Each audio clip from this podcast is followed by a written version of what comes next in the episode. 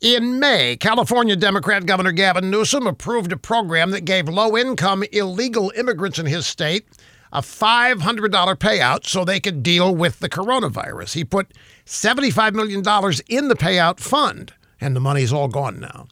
So California Democrats want more.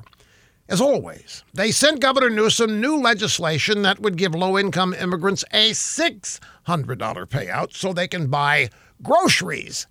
Only this time, something truly bizarre happened. Governor Newsom vetoed the bill. He actually said the reason that he didn't sign it is because of the impact it would have on the state's budget. Now, nobody's quite sure what that impact would be. Estimates for the grocery giveaway to immigrants range from tens of millions to hundreds of millions of dollars. But since when does that matter to Democrats?